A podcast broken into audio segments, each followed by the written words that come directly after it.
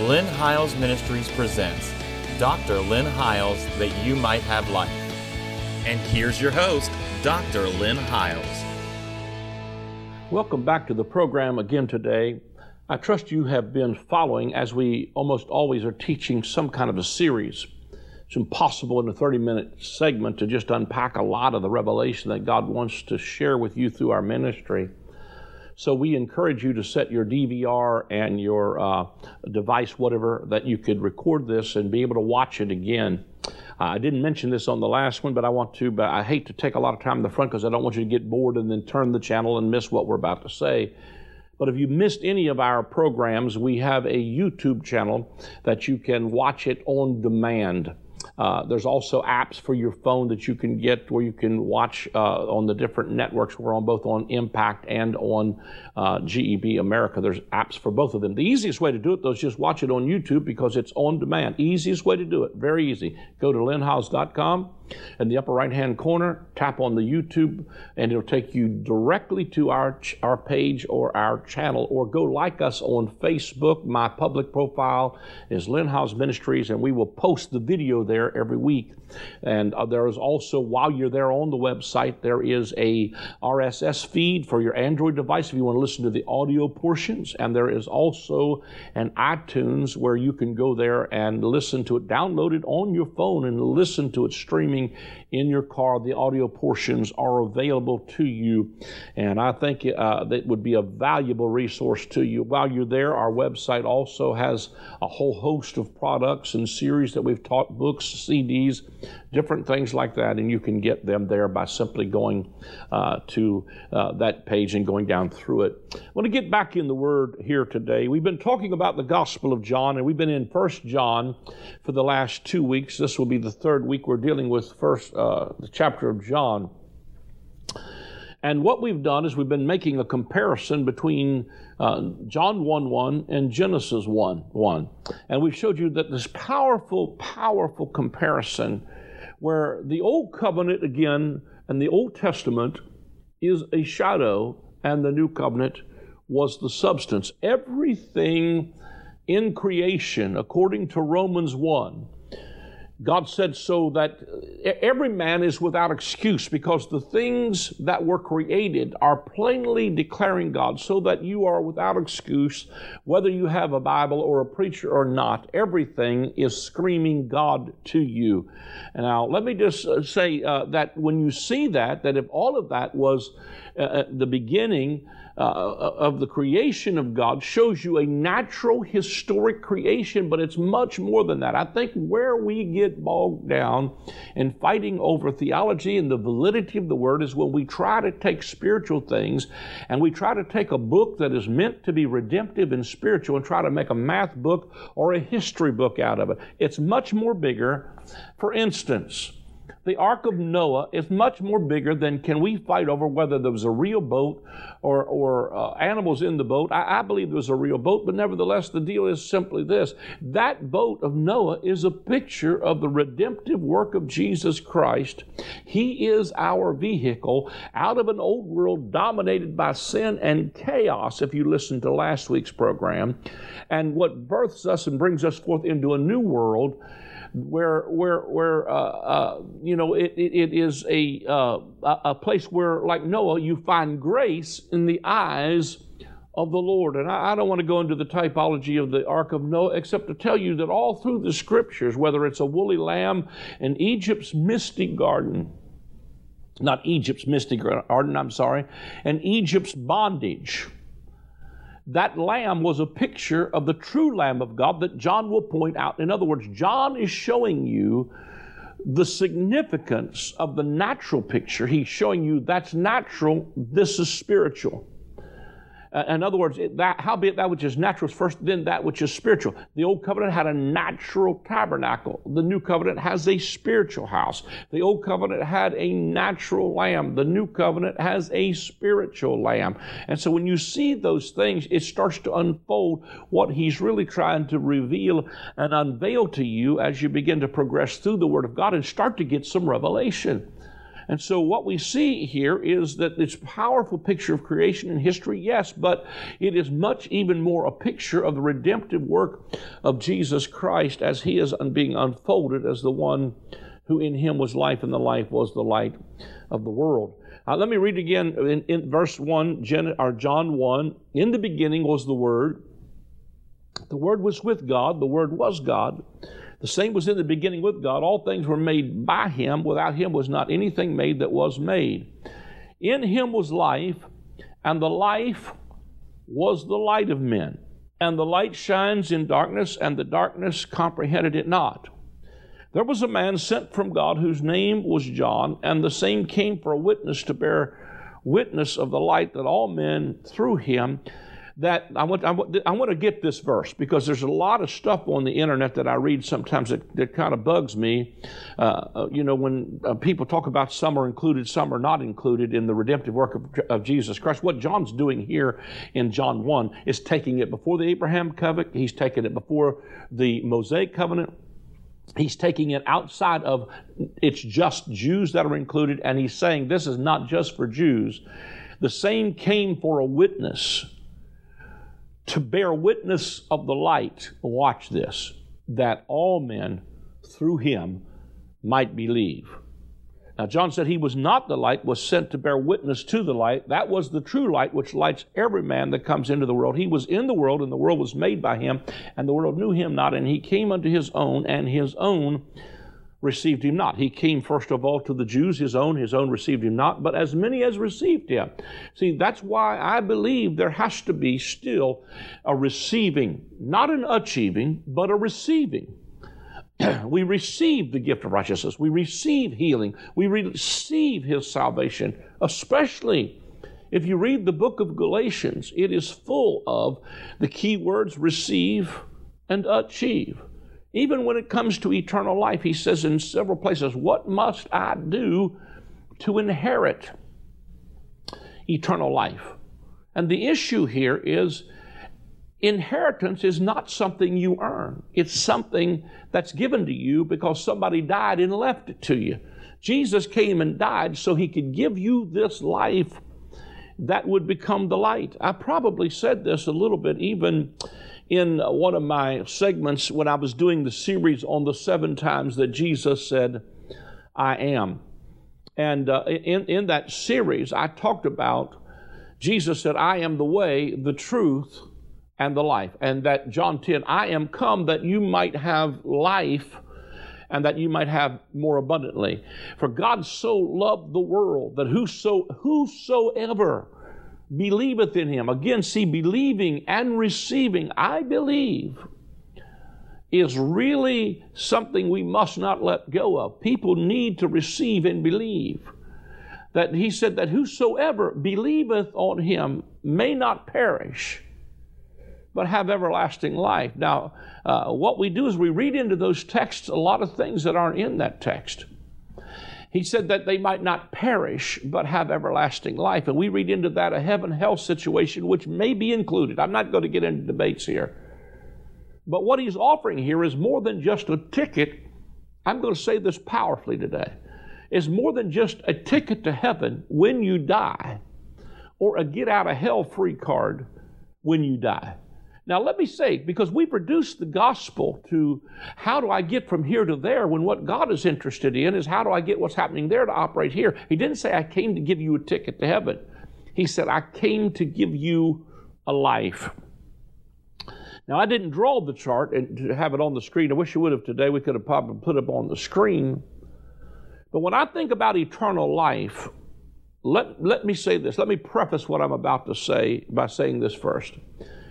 I believe that eternal life includes, listen, it includes going to heaven when you die. That's that I, that, I want to settle that uh, with you. I believe that's part of the package is redemption and going to heaven when you die. But see, most people today are not just looking for what it takes for me to get to heaven. They're looking for this life that I'm talking about. Jesus came to give us a life and that more abundantly, and a life that would literally become the light. And so the life that he was living really became the light of the world. And one of the first things he does when he says, I am the true light, is right after the woman caught in adultery, he says, Neither do I accuse, neither do I condemn thee, go and sin no more. Now he's not releasing her to continue to commit adultery, but then he says right after that, I am the true light that came into the world. Because what I want to do is release you from all kinds of bondage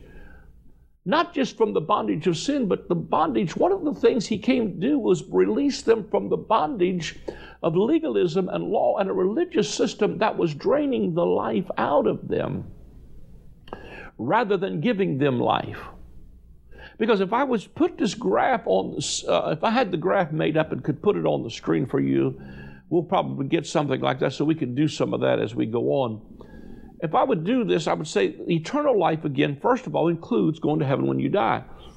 But Paul wrote to the church at Corinth in 1 Corinthians chapter 10, and he said, All of these that ha- things that happened to the children of Israel under Moses happened to them as examples. Examples for us upon whom the ends of the ages have come. Now, if you just understand that he's Paul just said to the church at Corinth, not to the church at 2019 Berkeley Springs, West Virginia. He said to the, that to the church at Corinth. He said, We're the people upon whom the ends, plural, of the ages, plural, have come. And if I had, a, uh, had this on a chalkboard, I would draw a chalk and I would take this circle. If you can see this circle, is the old covenant age. And then I would draw another circle and I would say that's the new covenant age. And I would let these circles just overlap just a little bit, about 40 years, because that's about the length of a transition period between two ages was. And I would show you that the Old Covenant age, this first circle, Old Covenant age, the second circle, New Covenant age, and right where these two ages converge, I would say this is the back end of the Old Covenant age, and the front end of the new covenant age. It is the ends of the ages, back end of the old covenant age and the beginning of the new covenant age. So when I'm thinking in terms of eternal life, I am thinking in terms of yes, it includes going to heaven, but it was not just going to heaven because the word eternal here is the Greek word aeonian or the age, and it is literally translated someplace that says age or ages, and he was talking about the life of the coming age. Now, listen, while that includes going to heaven, there's a lot of people who are going to get, end up in heaven who are missing the life that was meant to be lived in the life of the coming age in the mind of this first century Jewish people would be the life that Jesus defined. He said, This is life aeonian, or the life of the coming age. This is life eternal, that you would know God the Father and the Son. So the life of the coming age was a life lived in the context of sonship out of a father son relationship. And when Jesus begins to introduce us, even in Matthew 11, especially in the Message Bible, I think what I'll do is run over there real quick and, and try to get this for you. But Matthew, the 11th chapter, it, he talks about it being a unique father son operation. And uh, let, me, let me just run down here real quick and read it to you from verse 25, Matthew 11, it says, Abruptly Jesus broke into prayer. Thank you, Father, Lord of heaven and earth. You've concealed your ways from the sophisticates and the know it alls, but spelled them out clearly to ordinary people. Yes, Father, that's the way you like to work. Jesus returned talking to the people, but now tenderly. The Father has given me all things to do and say. This is a unique father son operation. Now, hear that. This is a unique father son operation. Let me find my spot here now. This is a unique father son operation coming out of father and son intimacies and knowledge. No one knows the Son the way the Father does, nor the Father the way the Son does. But watch this. But I'm not going to keep it to myself. I'm ready to go over it line by line with anyone willing to listen. It's a unique father son operation, but Jesus said, I'm not going to keep it to myself. Man, one of my favorite songs right now that I just love, my son leads his worship song called Abba, I Belong to You. Because this new covenant is not about a slave master God who's going to slap you with a club or destroy you every time you turn around. It's about a father who loves you. Now, it's a father that loves you enough to correct you, but not for his pleasure, but for your own benefit. He corrects. That's the new covenant concept of correction. Correction is all things are still done to edification, but he loves you enough to want to have father son relationship with you. And maybe you didn't have a good father, but what don't let that hinder you from allowing Jesus to go over it line by line with you because he goes on to say, I'm willing to go over it line by line with anyone willing to listen. Are you tired, worn out, burned out on religion? Come to me. Get away with me and you'll recover your life. Now, see, I, I, that's powerful. You'll recover your life. I have thrilled a many a crowd by preaching. Are you tired? Are you worn out?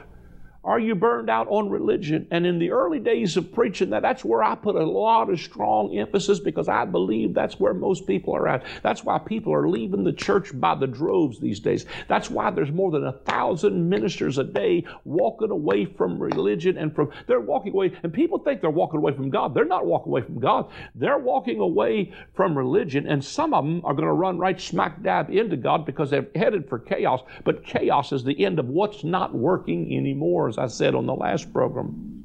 But it's the beginning of where God hovers and moves and light begins to come. But I, I have thrilled many a crowd by preaching, Are you tired? Are you worn out? Are you burned out with religion? And I think that speaks to so many people. But he says this then don't stop there. Please don't stop reading there. The next verse says, Get away with me, and you'll recover your life. I'll show you how to take a real rest. But here's the part that we miss a lot walk with me. Work with me. Watch how I do it. Learn the unforced rhythms of grace. I have a book titled that right here that you can order by just simply going online. The unforced, it's from this text. Learn the unforced rhythms of grace. I won't lay anything heavy or ill fitting on you. Keep company with me, and you'll learn to live freely and lightly. He came to give us a life that would become the light. Used to think when I was growing up, you know, in my, my classical Pentecostal background, and let me say that I still appreciate and embrace Pentecost. There's just a lot of stuff that we preached back then that came from uneducated preachers that we named as sin, wasn't even in the Bible. We send people to hell for stuff we wouldn't even send them to jail for in America. So let's just kind of get over some of that. But I do say, in respect to that, I appreciate my Pentecostal roots and I appreciate the power of the Holy Spirit to transform and change lives. But I want you to see that what he begins to say here is that if you walk with me and work with me and see how I do it, you'll start to recover your life. You'll get your life back. And I used to think when, when people would say, you know, I used to see, hear, uh, you know, I think it was my mom would say, I saw a saint of God today at the grocery store. She'd, she'd get to testifying about this at church. She'd almost get that little jerk on her, you know, and she'd say, I, I, I, I, I saw a saint of God today at, at, at, at the grocery store. And I knew she was a saint because of the glow on her face. And she said, What a testimony this woman of God was. And I'm thinking to myself as a young man, Mom, that wasn't a glow. That's a shine from not wearing makeup. You did not know her because of the glow on her face. You knew her because she was wearing the same clothes outfit you were. She had the same hairdo, and she had the same miserable look on her face that you have the longer you're in religion. And what you thought was a testimony to the world was not a testimony at all, it was repulsive. Because the world looks at that and says, You mean to tell me that your God makes you look like that? That you can't have the value of looking good and, and dressing well? I'm, I'm talking about modest apparel, yes. Not putting anybody down. And if God told you to dress a certain way, that's up to you. But the life that religion robbed us from is the life that Jesus wants to give back to us, and the life becomes the light. In other words, I believe that our life ought to be so powerfully wonderful that people will say, I want a life like that. I want a marriage like that. I want children like that. I want finances like that. I want health like that. That's the life that becomes the light. And I know I said some of this before on some of the programming earlier, but even when Jesus was, would declare, straight is the gate, narrow is the way that leads to life, not heaven, life. We quote that like, well, straight is the gate, narrow is the way that leads to life or uh, to heaven, but that's not what it says. Straight is the gate, narrow is the way that leads to life, and few there be that find it. For broad is the gate, wide is the door that leads to destruction, and many there be that go in thereat. You got to think in terms of a first century bunch of people who are standing here looking at this, this, this, this way that Jesus is offering them because the straight gate and the narrow way is not performance Christianity. The straight and narrow was Jesus. He said, I am the way, the truth, and the life. And if you come to me, you'll get your life back. You'll recover your life. But the broad way and the wide way is the religion that you're under that keeps on sucking the life right out of you. It's the one where you get tired and weary and burned out, and it's not much of a testimony to the world because it's always emphasizing what we're against and not what we're for. Christianity is noted for knowing what are we against. We know what we don't believe in, but most people don't know what they do believe in. I tell you this, I have found that what we thought was the straight and narrow is what Proverbs said it was the way that seemed right to a man, and the end thereof were the ways of death. It didn't say the way that seemed wrong, it said the way that seems right. See, because the way that seems right is religion, it's the broad way. It is getting your act together. That when you get your act together, it's just an act, and there's no life in that. But when you learn how to live lightly and freely, Jesus said, Come to me, all you here, we're in heavy laden, and I will give you rest. He is not talking to drug dealers on the street. If you look at the context of this, right above that, he begins to deal with these scribes and Pharisees, and he kind of really lays it on them. And then he stops in the middle and says, Listen, man, this what this is about is a father son relationship. It's about receiving the life of the coming age. What is the life of the coming age? Yes, it includes going to heaven, but it's also this incredible, abundant life that Jesus was offering. Who the Son sets free is free indeed. What most people did was trade one set of stress and problems and bondages for another one. And I will say this, even in preaching the way I'm preaching today, don't trade your freedom from religion and the bondage of religion for the bondage of substance abuse or something else that will take your life on the opposite end of the spectrum. Because on the tree of the knowledge of good and evil, there is both good and evil. But both of them produce death, not the life of the coming age.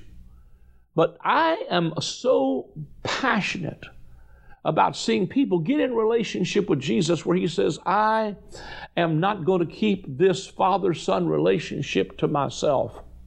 I'm going to go over it with you line by line. It is a unique father son relationship. Walk with me, work with me, see how I do it. I'll teach you the unforced rhythm of grace. It's what the Apostle Paul called.